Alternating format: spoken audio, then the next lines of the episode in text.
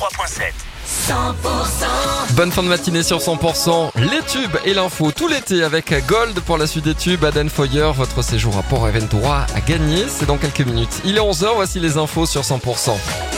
Les tubes et l'info 100% Et juste après, on parlera météo. C'est le retour de Cécile Gabot sur 100%. Bonjour Cécile. Bonjour Emmanuel, bonjour à tous. Euh, Des individus cagoulés ont ouvert le feu hier dans le quartier des Isards à Toulouse. Heureusement, pas de blessés à déplorer. Euh, C'était dans la rue des Chamois, située non loin de la station de métro euh, Trois Cocus. Récemment, dimanche dernier, euh, des coups de feu avaient déjà été tirés sur un point de deal euh, dans le quartier Ampalo. Enquête en cours. Les pompiers du Gers ont été euh, mobilisés hier après-midi à Gimont, près de l'ancienne route nationale 124, après la chute d'un câble électrique de 20 000 volts. Le câble a été endommagé des travaux. Un incendie s'est déclaré. Des foyers ont été privés d'électricité.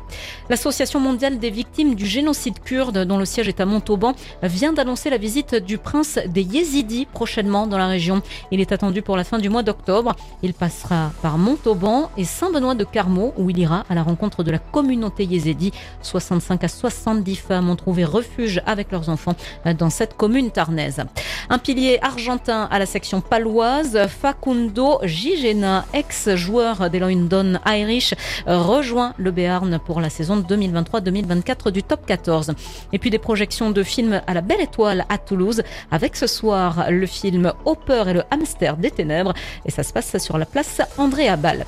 Le reste de l'actualité, arrivé à Lisbonne hier pour participer aux Journées mondiales de la jeunesse, le pape a rencontré des victimes de violences sexuelles commises par des membres du clergé portugais six mois après la publication d'un rapport accablant pour l'église du pays ibérique.